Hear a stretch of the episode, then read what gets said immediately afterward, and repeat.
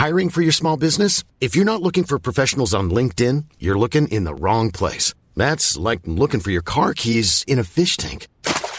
LinkedIn helps you hire professionals you can't find anywhere else, even those who aren't actively searching for a new job but might be open to the perfect role. In a given month, over 70% of LinkedIn users don't even visit other leading job sites. So start looking in the right place. With LinkedIn, you can hire professionals like a professional. Post your free job on linkedin.com slash people today.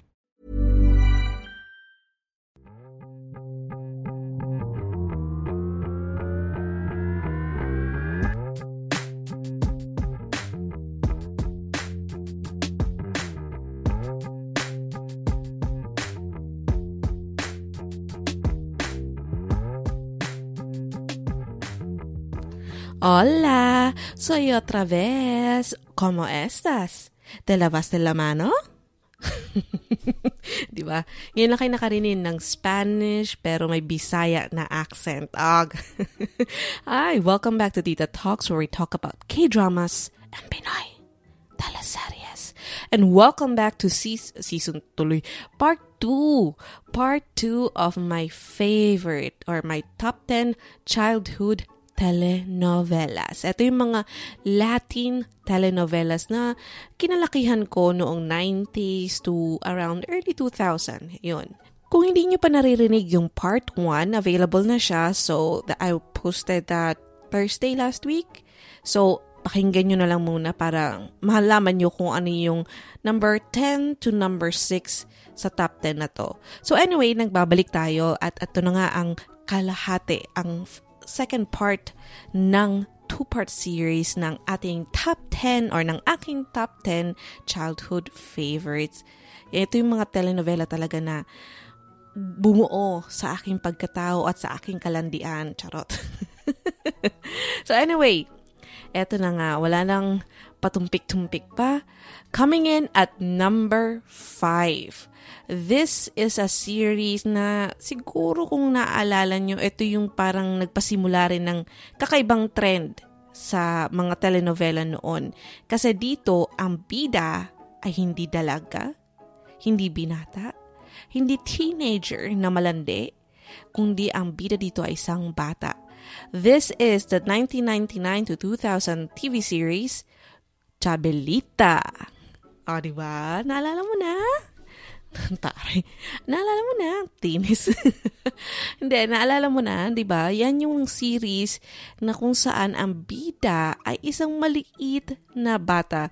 Now, ito, nagpalabas siya sa ABS-CBN around 1999 to 2000. So, ito talaga yung kaputukan ng mga teleserye noon na puro tra- mula alas 5 ng hapon or alas 6, basta yung bago mag-TV Patrol or Saksi, ito yung mga, nagsisimula na yung mga telenovela hanggang sa prime time meron na nun.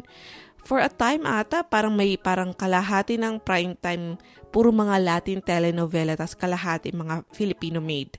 So, kung iniisip nyo na parang ang mga Koreans or mga Chinese or yung mga Asian novela yung nagpasimula na parang kalahati ng prime time natin kinain na ng ibang bansa at kalahati lang natira sa Filipino-made telenovelas or teleseries, I should say, um, hindi actually silang nagsimula. Matagal na. It was a trend before.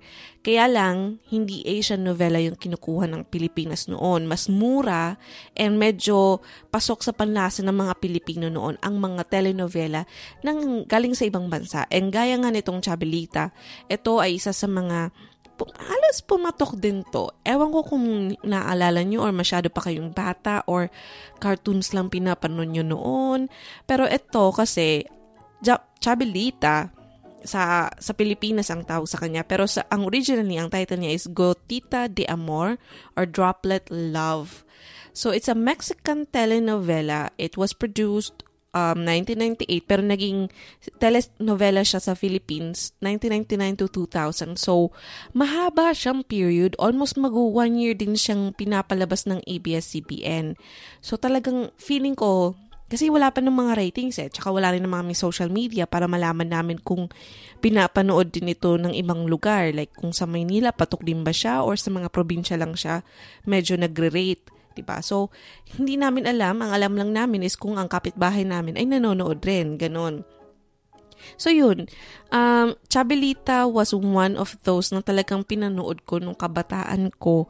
And, yun nga, sabi ko sa inyo, almost one year siya. So talagang feeling ko, maganda yung ratings ni ate. Kasi, hindi nga siya ganun dapat kahaba kasi 75 episodes lang siya eh. So, from August to November lang siya originally sa Mexico pero sa atin nag one year mahigit siya. So, alam niyo na, ibig sabihin, maraming commercials. So, yung parang magsasabi na yung ano, naghihingalong matanda. Ang commercial. Nanay commercial. Mo commercial. Ay. ganon. Ganon yung nangyari. As in, um, pinahaba siya ng pinahaba. So, it's been more than a year. So, itong ang Chabelita, this is actually a very similar story sa mga pinapanood nyo na ngayon like Ningning, um, ano pa pa, yung mga pangbata, bago yung probinsyano, di ba? Yung time slot after TV Patrol, most of the time, puro bata yung nanga bida doon, di ba? Kasi gising pa yung mga bata, so that's a perfect time para ipalabas yung mga series na yun, ay mga teleserye na yun. Hindi ko nga alam kung bakit hanggang ngayon hindi pa rin nila ini-end yung te, yung probinsyano. Although maganda yung ratings ng probinsyano, pero maling-mali kasi yung time slot eh. Feeling ko lang, natatakot na talaga yung ABS-CBN na i-move siya kasi nga, ang ganda ng rating niya. And, di ba parang kinikredit nila na maganda kasi yung story, pero I really think it's the time slot it's the time slot that it's working that's working for them kasi maganda yung series pero hindi sila siguro abot ng 4 years. Opinion ko to ha. Feeling ko hindi sila abot ng 4 to 5 years kung hindi dahil nagganda din yung maganda din yung time slot nila. So, I think kung halimbawa ilalagay mo sila like mga second or third slot sa prime time, siguro aabot din sila ng mga 1 year to 2 years, parang ganun max na yung 2 years. Pero, hindi sila aabot ng more than 4 years for me kung hindi dahil maganda talaga yung time slot nila kasi ito yung perfect time na parang patulog na, yung mga bata tapos na yung mga homework nila. So, syempre, di ba parang it's a perfect time for the family to settle down and just parang end the night. Parang ganun. So, anyway, bakit tayo nasa probinsyano? Not ba tayo napunta doon? So, anyway, itong ang Chabelita, Um, ang kwento lang naman ito is very simple. So, para siyang, it's, it starts out as a mystery na parang isang bata na iniwan sa isang orphanage. And dun sa orphanage, parang may pagka, ano, mismention yung may-ari or yung director. So, parang ganun. So, medyo nagsuffer siya ng konti. But at the same time, she grew up to be a loving, caring, and very happy. Yung parang napaka, um, ano, jolly na bata. Kahit na um, ano siya nasa orphanage, parang ganun. So anyway, um, parang from time to time, she would help people um, with their issues sa buhay, sa sarili, personal, parang ganun. So, halos very similar nga siya sa mga tele-serye na sa Philippines na mga puro yung ba- bata yung mga bida. Yung parang mga batang masasaya lang na parang hindi mo akalain na mapag-unite nila yung mga nag-aaway na tao dahil lang pinakiusapan nila, 'di ba? Parang ganun. So yun, yun din yung series na to. So um, parang it starts off with yun nga buhay niya sa orphanage and then parang at one point nalaman niya na yung magulang niya ay buhay at nandito sa Mexico City. So yung bagets naglayas and then on her way to find her dad, eh, na-meet niya yung iba't ibang tao and then natulungan niya yung mga iba't ibang tao. Siyempre, hindi financially. Asahan mo yung bata. Pero yung parang um, tinulungan niya and at the same time, tinulungan din siyang mahanap yung pamilya niya. So, parang it's, it's a very family-oriented uh, TV series which is, or tele, telenovela which is very different from the ones na kinalakihan ko noon. Kasi nga, noon, before Chabelita, halos talaga lahat ng sasampalan. Yung mga sampalang pang grand finals, back-to-back na sampalan. Pagkasampal nung isa, sinampal naman yung isa. Parang ganun. So, Chabelita was really different. So, I think yun yung naging medyo key sa kanya. And then, yung time slot niya, kung hindi talaga ako nagkakamali, was before TV Patrol. So, talagang ang ganda din. Kasi yung parang, kumakain na kayo noon or either tapos na kayo, tapos nyo na yung mga assignments ng mga bata, parang ganun. So, syempre, hindi nag-work sa akin kasi nanonood ako kahit hindi pa ako nag-assignment. so, wag nyo na akong gayahin. So, anyway, yun. Um, but it, I think it was also a remake of a Brazilian telenovela, sabi sa Wikipedia. So, anyway, wag na natin pakialaman yun. So, um, I really love this tele- telenovela kasi nga kakaiba siya sa lahat. Hindi siya pang adult, more of family-oriented siya. Ang pagkakaiba niya sa Daniela's Diary, kung naalala nyo, yung kwento ko na isa din sa mga naging, nagustuhan ko noon. Ang Daniela's Diary kasi may pagkahalong ano na yun eh, adult eh. Kasi nagpa-flashback siya eh, sa buhay niya noong bagets pa siya and yung current life niya na as dalaga na. So, etong Chabilita, purely um, kwento to ng muspakiki, ng, pag, ng adventure ng isang bata na I think mga around 7 or 8 yung edad niya. Basta ang very cute siya. Very cute. May bangs and uh, yun, ito talaga yung tamang magkaroon ng bangs. Hindi yung katulad ko na matanda na nagbabangs pa. But anyway, coming in at number 4. I don't know if you know this series, but this is one of my favorite and it's a different one as well. This is Alta Gracia. Naalala nyo? Nalala niyo tong series na to? Alam mo ba kung ano tong series na to? So, it was actually way back, um, anong taon to? 2003 when it was aired in the ABS-CBN din to eh. Pero ito yung mga panghapon. So, kasi ng mga after 2000, medyo nag-die down na yung telenovela world sa Philippines. And kasi mas dumadami na nun yung mga produced na series ng mga Pilipino.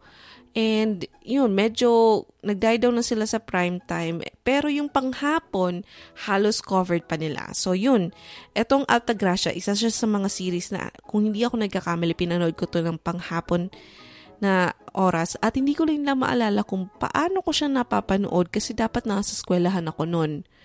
So, I don't know. anyway, ang title nito, this is actually a Venezuelan telenovela. Ang title nito sa Venezuela is La Mujer de Judas or The Wife of Judas. Now, eto ang nakakaloka kasi itong TV series na to, may hawig siya sa TV series na katatapos lang ang Killer Bride. Nung unang nilabas yung trailer ng Killer Bride, Alta Gracia talaga yung naalala ko. As in talagang pumasok siya sa utak ko kasi somewhat similar yung premise ng bida nila.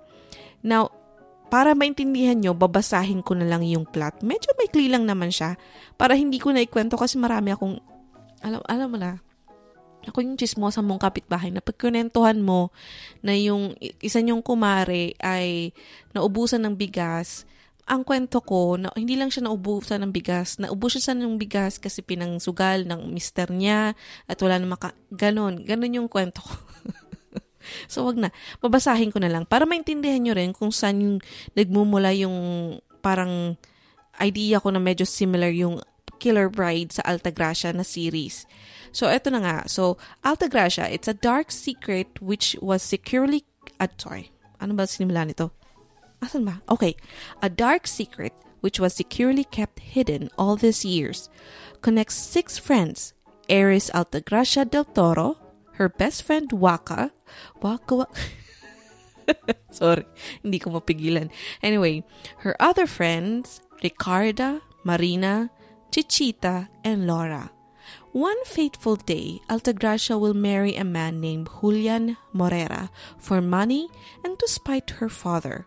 On the same day, a man tries to rape her friend Laura in the basement of a wine of the wine distilleries owned by the Altagracia family. Her friends accidentally kill him in the impulse of anger. The girls realize too late that what they had done. They are shocked to see their parish priest, Padre Sebastian, witness their crime. He asked them to report what happened to the police, but they reject the idea. Padre Sebastian departs. Bakit ganito pagkakasulat nito? But anyway, then the friends agreed to hide the corpse inside a wall, each of them leaving the, be- the basement in search of the priest, free, fear, fearing that he will tell the police. But when Altagracia found him, he was already dead since the confession inside the confession box of the church, and with that she was incarcerated, nakulong siya, for the crime. Twenty years later, Altagracia, now given the infamous nickname La Mujer de Judas, was released from prison, much to a public outrage from the townspeople of Carora. An aspiring reporter Gloria Leal, along with her friends from the university, is trying to find a subject for their documentary, which is their final requirement for graduation. Gloria was attracted to uncover the mystery of La Mujer de, Mu- de Mudas, de Judas, hmm. and wants to uncover if Altagracia was innocent all along. The idea was met by anger by Gloria's mother, Waka, but Gloria cannot be stopped. She befriended the officer in charge of Del Toro Winery, Salomon. In short, nilandi niya si Salomon. As days pass, they became more attracted to each other. See, nilandi nila ang isa't isa. As Gloria and her friends try to uncover the secrets of the past, a mysterious figure dressed in a wedding dress, hiding behind a skull mask, starts to terrorize the town. See? See? So anyway, the figure earns the name La Mujer de Judas. Now, Altagracia was immediately blamed by the townspeople, but the, the police realized that there is no evidence linking Altagracia to the mysterious figure. La Mujer de Judas tries to destroy evidence and kills people that knows the truth to the events 20 years ago. But who is hiding behind the mask of La Mujer de Judas and what is the killer's motive? Will love be enough to survive for them to survive? o, di ba? Di ba? Very, halos similar kasi in the, in the sense na yung bida, she was wrongly accused for a crime that she never committed. And yun nga, na-prove din at the end na hindi talaga siya yung pumatay doon sa pare. And then, she was also one of na mga alt- mayaman nasa alta syudad And then, meron siyang tagline. And yun nga, yung nag-dress up in a wedding and terrorize the town. So, nung nakita ko talaga yung trailer ng Killer Bride, pumasok talaga yung sa, sa isip ko. So, I really thought na yung writer somehow made some, um, inspir- took an inspiration sa uh, Altagracia. Pero hindi nyo kasi ito maalala kasi it wasn't really that popular. Kasi nga, hindi siya yung katulad ng mga telenovela noon na yung bida mahirap, yung bidang lalaki mayaman, tapos nagkainlaban. So it was um, parang a forbidden love between two people from different worlds, parang ganon. So hindi siya yung katulad noon. This is totally different. Iba talaga yung takbo ng series na to kasi nga hindi siya yung normal, hindi siya yung um, patwitams eh. May pagka-mystery talaga siya. So, yun yung nagustuhan ko sa kanya kasi for once, yung bidang babae dito, hindi siya talaga yung parang hihina-hina, na parang hindi niya inasa sa kapalaran at swerte na parang nalaman niya na lang na mayaman pala yung totoo niyang magulang. So, hindi siya ganon. And at the same time, meron siyang two timelines eh. Yung parang, uh, well, two, two storylines. Kumbaga, yung storyline nung bida na si Altagracia at yung storyline nung batang babae, yung reporter or journalism student, something siya nun. Diba si, ano nga pala niya? Si Gloria. So, may, may, may dalawang storyline kang sinusundan eh. So, yun yung isa sa mga talagang nagustuhan ko sa Alta Gracia kasi it was so well written nakakakaba every time na lumalabas yung ano. Kasi may pagka-horror din siya eh. Kasi nga, tineterrorize talaga nung nung nung ano la mujer de Judas na ano na figure yung town. Naalala ko one time nanonood kami niyan. Tapos sa sa probinsya kasi meron kaming maliit na kubo. Tapos doon parang nandun yung maliit na TV namin, yung lumang TV. So doon kami nanonood. Tapos um, ako, yung pamangking ko, yung kapatid ko, nanonood kami nung Altagracia nga. Tapos biglang lumabas, yun yung parang scene na nagpaparamdam na naman yung, ano, yung figure, yung, yung kaluluwa or something. Yung La Mujer de Judas nagpaparamdam siya. Tapos alam mong suspense na siya kasi yung sound, yung ilaw, tapos yung bida, parang dahan-dahan niyang pinubuksan yung parang um, confession box sa simbahan. Tapos biglang yumanig. Nagulat kami syempre. Akala namin pinaglalaroan kami. Yung pala, naglindol. Lumindol nun. timing na timing nung bubuksan na niya yung ano, yung confession box para makita niya nga kung sino yung nandoon na parang nagmumulto. Parang ganun yung eksena. Siyempre, gulat na gulat kami, kabadong kabado kami kasi siyempre akala namin um, ginugulat lang kami. Yung pala naglilindol, lumilindol na. So anyway, yun nga, ito talaga, nangihinayang ako kasi wala nang way para mapanood mo to. Or I don't know, maybe somehow may way sa Mexico para mapanood mo tong series. Pero hindi kasi siya inabot ng YouTube eh. Ilang taon na ba to? 2000 and ano to, 2003, so 13, So, 17 years. 17 years. So, hindi siya talaga inabot ng YouTube. So, wala na. Wala siyang way for us to watch. Pero, kung napanood nyo yung Altagracia, I'm sure minahal nyo din siya kasi talagang it was a really good suspense, mystery, uh, ano pa ba, horror, may love story, may drama. I really loved it. And yun nga, dahil isa nga din yung sa dahilan kung bakit nagustuhan ko din yung Killer Pride kasi somehow it has the same type of energy na parang revenge, mystery, yung revenge lang talaga yung wala siya dito kasi hindi siya talaga naghigante sa pagkakakulong sa kanya kahit hindi niya naman pinatay yung pare. Kasi, ang ending nito, ang totoong pumatay ay yung isa niyang friend and then yung mga pumapatay sa mga may alam ng sekretong nangyari sa 20 years ago, eh sila silang magkakaibigan. So parang nagpapalit-palitan sila, nagtotoka sila kung sino yung susuot ng gown. So ganun. Anyway, going back to my top 10. So eto na nga, number 3. So etong series naman ito, isa din siya talaga sa nagbago sa mundo ng telenovela.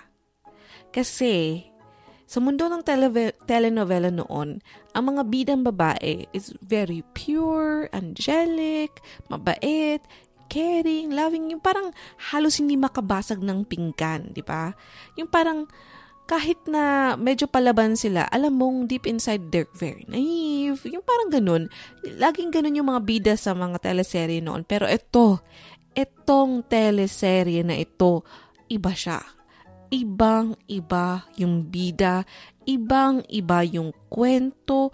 It's a love-hate relationship with the lead or the ano, the yung bida sa sa bida mismo. And I think alam mo na kung anong tinutukoy ko. Ito ang series na originally aired in the Philippines via ABS-CBN noong 2005 and meron tayong adaptation nito. Ito yung series na Ruby. Naalala mo na? Uh, di ba? I really love Ruby.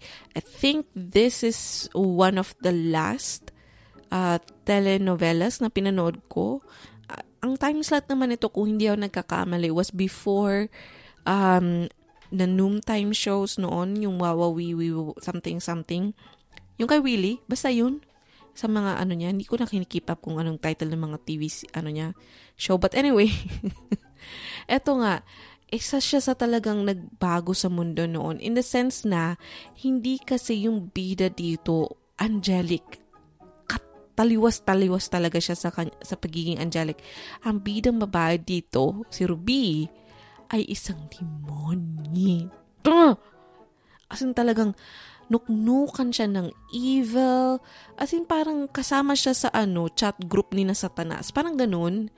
Kasi talagang nuknukan siya ng pagiging mukhang pera. Tapos lahat talaga gagawin niya for money. And Although meron, parang in a way, may pinapakita doon na parang there's a human yung, parang human ins human inside. Pero parang may may side din si ano na parang medyo kakaawaan mo siya. Maintindihan mo kung bakit ganun siya somehow, somehow may parang ganun na situation. So kung hindi nyo alam kung ano tong series na to at kung hindi nyo napanood din ang adaptation natin which was for me, ah, for me, it was wonderfully nag-English pa kasi basta ang ganda ng pagkaka ano din, pagkaka remake natin ito. Bida si Angelica Panganiban, tama ba ako? Anyway, it's a Mexican telenovela. And yun nga, sa ABS-CBN in-air to nung mga around 2005. And I think almost one year din siya na in-air sa Philippines. But anyway, it's a series about this girl, kung hindi nyo pa napapanood, na si Ruby Perez, maganda siya ah, maganda, pero mahirap as usual. Pero ang pagkakaiba niya sa iba pa niya nating mga bidang babae na mahirap palaban si Ruby at talagang dedicated siya sa goal niya na umangat sa kahirapan. Ayaw niya ng maputik, ayaw niya ng mabaho, ayaw niya ng masikip. Talagang ginamit niya yung ganda niya, yung alindog niya, yung kalandian niya para talaga makuha yung kina- minimithi niyang life, yung luxury, yung tama ba? Luxury. Nyemas. But anyway, yun. Yun, yung kwento niya na parang una, na in love siya dito sa isang lalaki na poging doktor. Tapos kasi akala niya mayaman. Tapos eventually nalaman niya na hindi pala yun yung totoong mayaman. Na, na hindi, hindi naman siya yung ano lang, sakto lang siya kumbaga. Tapos yung totoong mayaman pala is itong jowa ng kanyang best friend na medyo may handicap noon. And yun, inakit niya yon as usual and then yung si kuya mo naman malandi. So, marupok. Na, na, na in love na naman siya kay Ruby. So, syempre, naiwan yung si ate mong girl na lumiiyak. And then, eventually, parang nagkaroon sila ng problema and then nawala ng pera and then na, nalaman na lang ni Ruby na yung jowa niya dati na Purita Mirasol, eh ngayon ay isa ng yayamanin.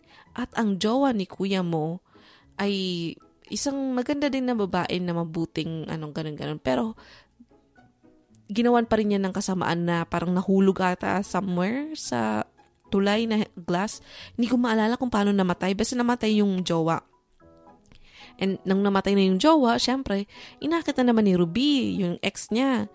Tapos iniwan niya yung current niya na nalulong na sa pagiging in love sa kanya. So, parang ganun. So, hinahabol niya lagi yung pera. Kung sino yung mga pera. Eh, nagka, ang nangyari, yung mayaman na ngayon na ex-jowa ni Ruby, eh, na-in love doon sa best friend niya. So, sila din nagkatuluyan. Tapos si Ruby, parang ang ending nito kung hindi ako nagkakamali, bigla na lang siyang naglaho. Tapos parang may sunog yung mukha niya. Tapos, wala na siyang pera, hindi na siya maganda, as in madungis na siya, so parang naging pulubi siya or something na parang baliw. Hindi ko alam kung pulubi or baliw, or pulubi at baliw, parang ganun. Basta bigla na lang daw siya nawala. Yun yung parang kwento ni Ruby. So it was really good series kasi nga, kakaiba siya sa lahat. Hindi siya yung hindi siya yung mahina na umasa lang lang sa swerte. Talagang ginawa niya lahat. Mapakrimen man yan or pangaakit. Pero hindi ko alam talaga kung bakit ko to napanood at kung paano nakalusot ito sa MTRCB. Kasi maraming scenes dito ang medyo, medyo R-rated. hindi talaga actually, hindi medyo talagang R-rated siya. Kasi, yun nga, yung kwento niya mismo, inakit niya eh. Inakit niya yung mga lalaking ito para um, habulin siya or something ganun, mapasa kanya. So, ito, ito yung series na bumago talaga sa mundo ng telenovela. Medyo binago nito yung standard ko. Kasi usually yung standard mo ng panonood ng mga telenovela palaging kung si, yung mahirap nga. Yun nga, yung, yung hulmahan. Binago din nito yung hulmahan ng mga telenovela. Kasi in a way, 'di ba? Parang binago din ito ng Betty La Fea, ng Tabatina noon. Pero kasi sila laging bida, mabait, matalino, caring, yung parang busilak. Etong si Ruby, hindi. So it was really a love-hate relationship between um, the viewers and yun nga ni Ruby kasi as a viewer naiintindihan mo kung saan galing yung kagustuhan niyang umangat kung bakit ganun yung pakikipag ano niya sa mga lalaki at sa mga kaibigan niya. Pero at the same time, buisit buisit ka sa kanya kasi ang sama niyang tao. Sa, as in talagang hindi mo maiisip na kaya mong gaw, ng, gayang gawin ng isang tao yun sa kanyang best friend. So yun, it was really good series. And I think yung almost the same yung story. Medyo may Filipino touch lang yung Ruby ng Philippines. But anyway, eto na nga. So yun, that's number three. So, coming in at number two, eto, OG. OG ng mga telenovela. Kung hindi mo alam kung anong ibig sabihin ng OG, my gosh, you're old. hindi ko rin alam yan. Ginugel ko lang. OG pala is parang original something something. Anyway, mga salita ng mga bagets. But eto nga, ito ang isa sa mga telenovela na nagpasimula. For me ah, ito talaga yung nagpasimula sa trend. Kumbaga sa Philippines, ang nagpasimula sa atin is na Jangyum, Autumn in My Heart, uh, Winter Sonata, yung mga ganun. Ito, for me, ang nagpasimula ng mga telenovela sa Philippines. Kasi ito yung telenovela talagang pumatok. Dalawang beses siya naging um, pinalabas. One sa RPN and the other, I think, is in GMA. And yung sa RPN, hindi ko masyado napanood kasi hindi ko pa nga alam yung mga telenovela at that time. Pero, nung pinalabas na ulit siya sa GMA, dun, dun ko siya nasubaybayan. And I think you already have an idea kung ano yung sinasabi ko. And, ito ay isa sa mga pinakamaraming version or maraming remake or reboot kung ano bang tawag natin adaptation ang Philippines. Naka, alam na ba? Dalawa na tayo nun eh. Tapos isang replay, dalawang remake. And it launched one of the biggest love team noon. And mga big stars na natin sila ngayon. This is the telenovela Marimal. Ah! diba? Isa siya sa mga telenovela talaga na tumatak sa ating lahat. Um, yung characters niya, di ba meron ng senyora sa, sa Twitter? Di ba? Parang ang dami niyang naging contribution sa buhay nating lahat. And syempre lalo na sa career ni na Marian uh, ano name? Rivera and Ding Dong Dantes kasi after nila gawin yung Marimar, they were like the biggest for a time, ah, they were the biggest love team sa, Pilip sa Philippines noon. I think the last time we had such a huge love team was panahon pa ni Rico yan, uh, Claudine, uh, Judy Ann Piolo, Judy Ann Wawi, yun. And then, for after nila, parang wala, naging silent yung mundo ng teleno, telenovela, ng Philippine teleserye. Wala tayong masyadong love team, And then, boom! After Marimar, dong yan. Di ba? May dong, tamba? Basta dong, ding dong Marian. Anyway. So anyway, kung hindi mo pa napapanood itong telenovela na to, hindi ko na alam kung saan ka nakatira kasi nakadalawang remake na nga tayo nito. Dalawang beses ha, dalawa one with Marian Rivera, and the second one was with Megan Young.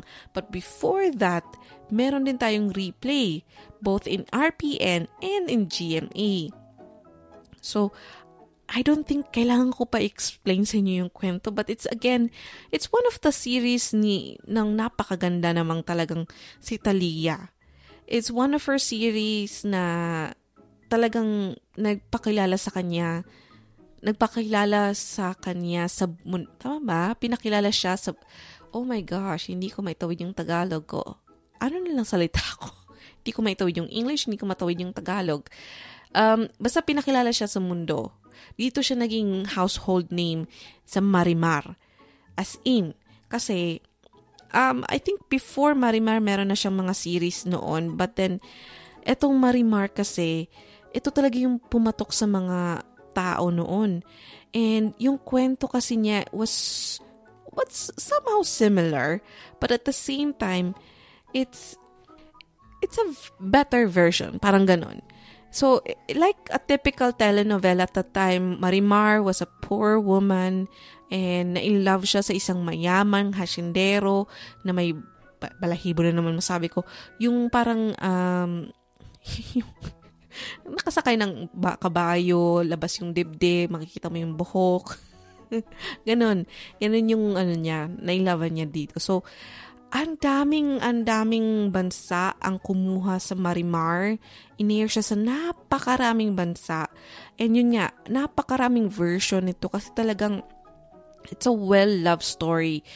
It's, um, ano ma, yung love story nila, yung yung struggles niya, pagiging mahirap, and eventually naging mayaman siya. And of course, it again is a story about her luck, na eventually nalaman niya na mayaman pala siya and then yun naging different version na siya Panimar 2.0 parang ganon so yun yung type of series na ganon, yun yung naggustuhan talaga ng mga tao. And medyo nauna lang siya ng konti. Yun. Siguro yun yung advantage ng Marimar, kaya siya medyo minahal ng mga tao. Kasi nauna-una siya sa mga typical teleserye at telenovela noon. So, ito yung parang first, eh, hindi siya yung first ni uh, Talia na series na ganun yung topic. Kasi meron siyang Maria Mercedes ba yun? Halos ganun din yung kwento. And, pero ito talaga yung minahal ng lahat. Kasi isa din to sa may napakagaling na kontrabida. Si Senyora Santibanez dito. Oh my God. Talagang ang tindi ng level ng galit ko noon kay Senyora Santibanez. Sabi ko sa inyo, bagets pa lang ako, sinusulatan ko na siya ng mga hate message. Wala pa nung, wala pa na ng ano, social media, pero talagang inis na inis ako noon. And ito nga yung, naalala niyo yung scene, yung pinandukot niya kay Marimar dun sa putik yung, ano ba pinag, ano, kwintas ba yun? Pers- uh, something. Anyway, basta may pinagawa siya kay, Mar- sa, kay Marimar na talagang kinagalitan nating lahat. And yun, yun yung isa sa mga talagang minahal natin dito sa series na to. Kasi yung, yung, umpo, yung ano, labanan ni Marimar at ni Senyora Santibanez talagang ang tindi. So, dito ako talaga naniniwala na para din maganda ang series, kailangan hindi lang magaling yung bida mo, magaling din yung kontrabida mo. Kasi, for me, eto yung toyo at suka ng adobo. Kumbaga, So, kailangan talagang nag-aaway yung dalawang yun. Talagang nagmamatch sila in order to bring out the best adobo. Okay? Gutom na ako. In short. yun nga, gets nyo? Gets nyo yung point ko? Kasi kung halimbawa masyadong magaling yung bida mo at yung kontrabida mo, eh, sakto lang na parang hindi mo naman siya kinainisan at the same time parang bubwisit ka lang sa kanya. Wala. Walang mangyayari sa kwento. Hindi talaga maaangat yung bida. Para iangat yung bida, kailangan nakakasuklam talaga yung kontrabida na talagang iisipin mo ito ay isang satanas in person, ano, parang impersonation, parang ganun. Na kumbaga yung essence of an evil person ay nasa kanya. Ganun. So yun for me, ito yung naging advantage nitong Marimar out of all of the teleseries ni um, Talia. So anyway, yun, that's number two. And I think by now you already have an idea of my number one. But anyway, let's just do a quick recap. So coming at number five is Chabelita. Number four, Altagracia. Number three, Ruby. Number two, Marimar. And my number one favorite, and I think this is also your favorite. Alam ko paborito mo to. Rosalinda. may amoy. Di ko alam kung, ano, di ba, di ba yun yung ano niya, yun yung ano niya, yung tagline. Pag, di ba parang, um, papalabas na siya, Rosalinda, tananan. Di ba? Uh, so, nung bata pa kami, sabi ko lang, Rosalinda, may amoy. Kasi hindi ko alam kung anong sasabi. so, baliw. Anyway, so yun, eto na nga, eto na yung number one natin. This is for me the best telenovela of my childhood. And I think we love this tele telenovela for uh, so many different reasons. pwedeng dahil sa kontrabida, pwedeng dahil sa ganda ng suot niya, sa ganda ni Talia. Don't get me wrong, Talia is a really beautiful woman.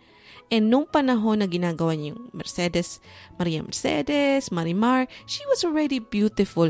Pero ibang level yung ginanda ni ate dito sa Rosalinda. Etong Rosalinda parang dito siya talaga nag full bloom. And being surrounded by flower, talagang lalo lang nabubwisit ako kay Rosalinda kasi masyadong tinaasan yung standard ng mga kababaihan na parang feeling ko wala namang babaeng ganung dapat kakanda. Na feeling ko hindi siya karapat-dapat na mag-represent sa ating kababaihan. Parang dahil doon, masyadong tumaas yung standard ng mga baba, ng mga kalalakihan na parang hindi talaga ganyan eh. Feeling ko pag bagong gising din yan, may muta rin yan sa mata niya. So, hindi. Pero ang ganda. Ang ganda ng series na to.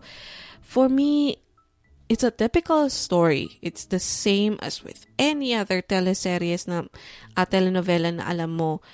It's it's your poor girl, rich boy, who, ano, parang demonyitang mother-in-law And then eventually she found luck na mayaman pala siya and, and you know it's it's the same. It's the same story over and over.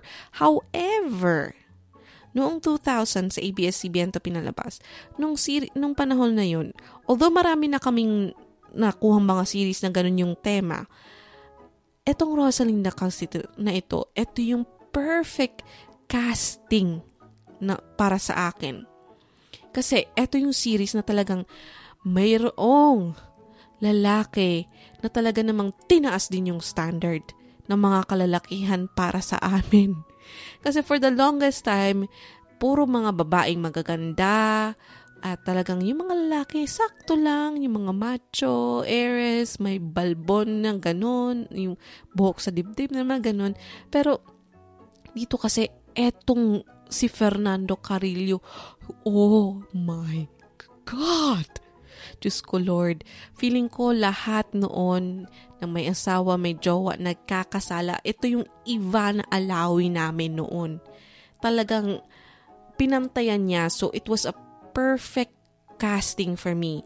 Magmula sa kay Rosalinda, kay, ay kaming kay Talia, Fernando Carillo, dun sa kalaban sa nanay niya, si Lupita Ferrer, yung Doña Valeria del Castillo. Lahat as in they walang tapon. Ito talaga yung totoong walang tapon. Kasi sa Marimar, medyo yung bidang lalaki, parang, Marimar, okay na yan. Move on na tayo. Hanap na lang tayo ng iba. Okay na yan. Maganda ka naman, te. Parang ganun. Dito kasi talagang, Fernando Carrillo, yung, Diyos ko, yung si Fernando Jose dito, talagang, okay, Marimar, gets ko na kung bakit hindi ka makamove on. Gets ko na te kung bakit kahit ang ganda mo, ang sexy mo, at mayaman ka na ngayon, si Fernando Jose pa rin ang nasa puso mo. I mean, kung ako yan, Diyos ko Lord, kung may mukhang ganyan, ay nako te, hindi kita pag-aaksayahan ng oras, hindi kita iiyakan. Taray. 'Di ba? Kasi ang ganda ni Talia dun eh. Tapos kahit nung mahirap siya, ang ganda niya. Eh. Feeling ko nga nung mahirap siya, lalong mas maganda, mas maganda siya dun eh. Kasi mas simple-simple pa siya nung mayaman na siya, parang tinali na yung buhok niya, yung parang masyado na siyang prim and proper na basta iba yung ganda niya nung nagsisimula pa lang siya, nung medyo nagtitinda lang siya ng bulaklak, ng ganun. And so, yun nga, parang sa lahat ng mga telenovela, ito talaga yung tumatak. Inabangan to. And I think parang wala pang telenovela or any other uh, black timers, yung mga Asian novela or something na ganun, na tumapat sa ratings nito kasi ito talaga yung inabangan ng lahat. May nakakatawang kwento ako nitong telenovela na to kasi nung parang finale na niya, 2000 to eh. So, ito yung panahon na uso nun yung rotating brand out. Kung hindi nyo naabutan yun, maswerte kayo. Pero, mga ganon, 2000 something, may mga early rotating brownout pa kami nun sa probinsya. So, bigla na lang nawawala yung kuryente, ng ganon-ganon. Eh, kami naman, nung time na yun, bumili yung papa ko ng um, parang transformer ba yun para hindi bigla ang pasok yung kuryente sa mga appliances na kinakasiran nila. So, bumili siya noon. So, parang pag ginamit yun, pag, puma, pag na-brown out, tapos biglang pumasok yung kuryente, mes, medyo may mga parang 2 minutes na delay kasi parang siniset up niya na parang pa konti-konti lang yung daloy ng kuryente. Parang ganun. Di ko alam kung meron kayo nun or alam niyo yung sinasabi ko. Basta, for a time, merong ganun kasi nga, nagkakasiraan yung mga appliances ng mga tao noon dahil nga sa rotating brownout na nangyayari. So yun, um, pin- finale noon, talagang Friday, last episode, parang last um, scene or last sla- ano time, ano na yun? Parang last um, episode or scene na nung ano nung, nung finale nung Rosalinda. So ikakasal na siya noon eh.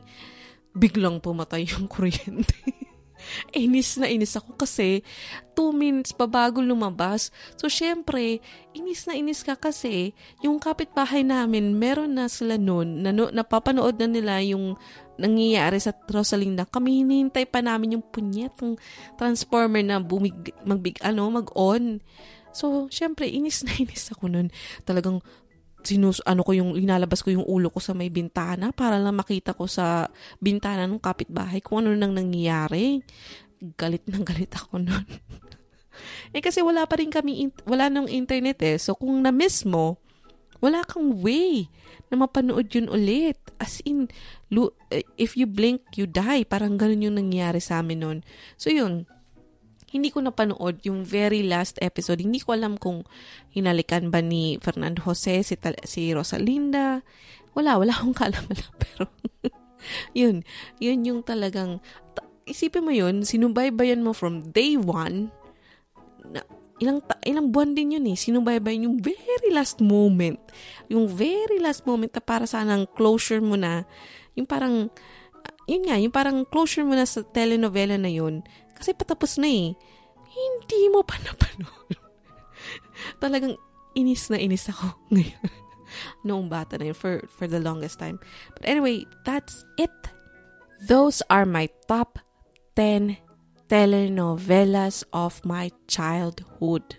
Diba? Grabe, ang sarap mag-reminisce. Pag reminisce, oh.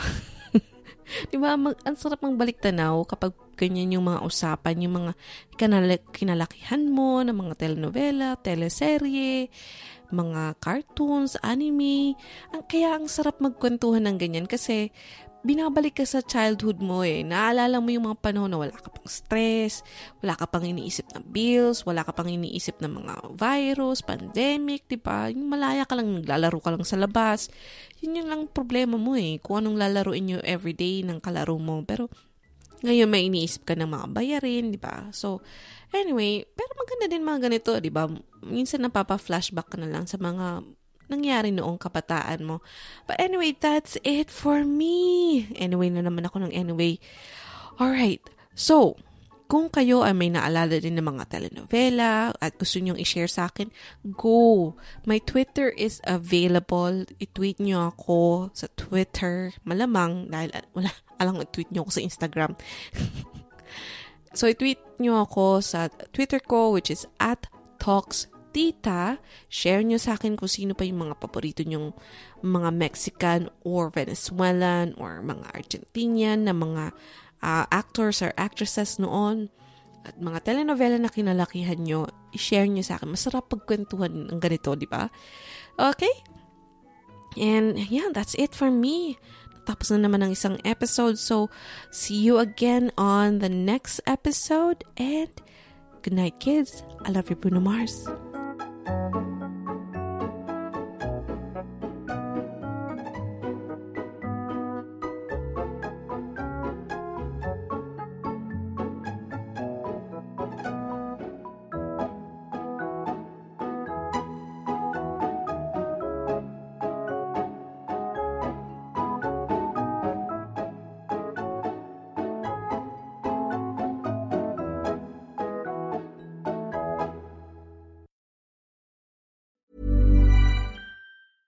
Planning for your next trip?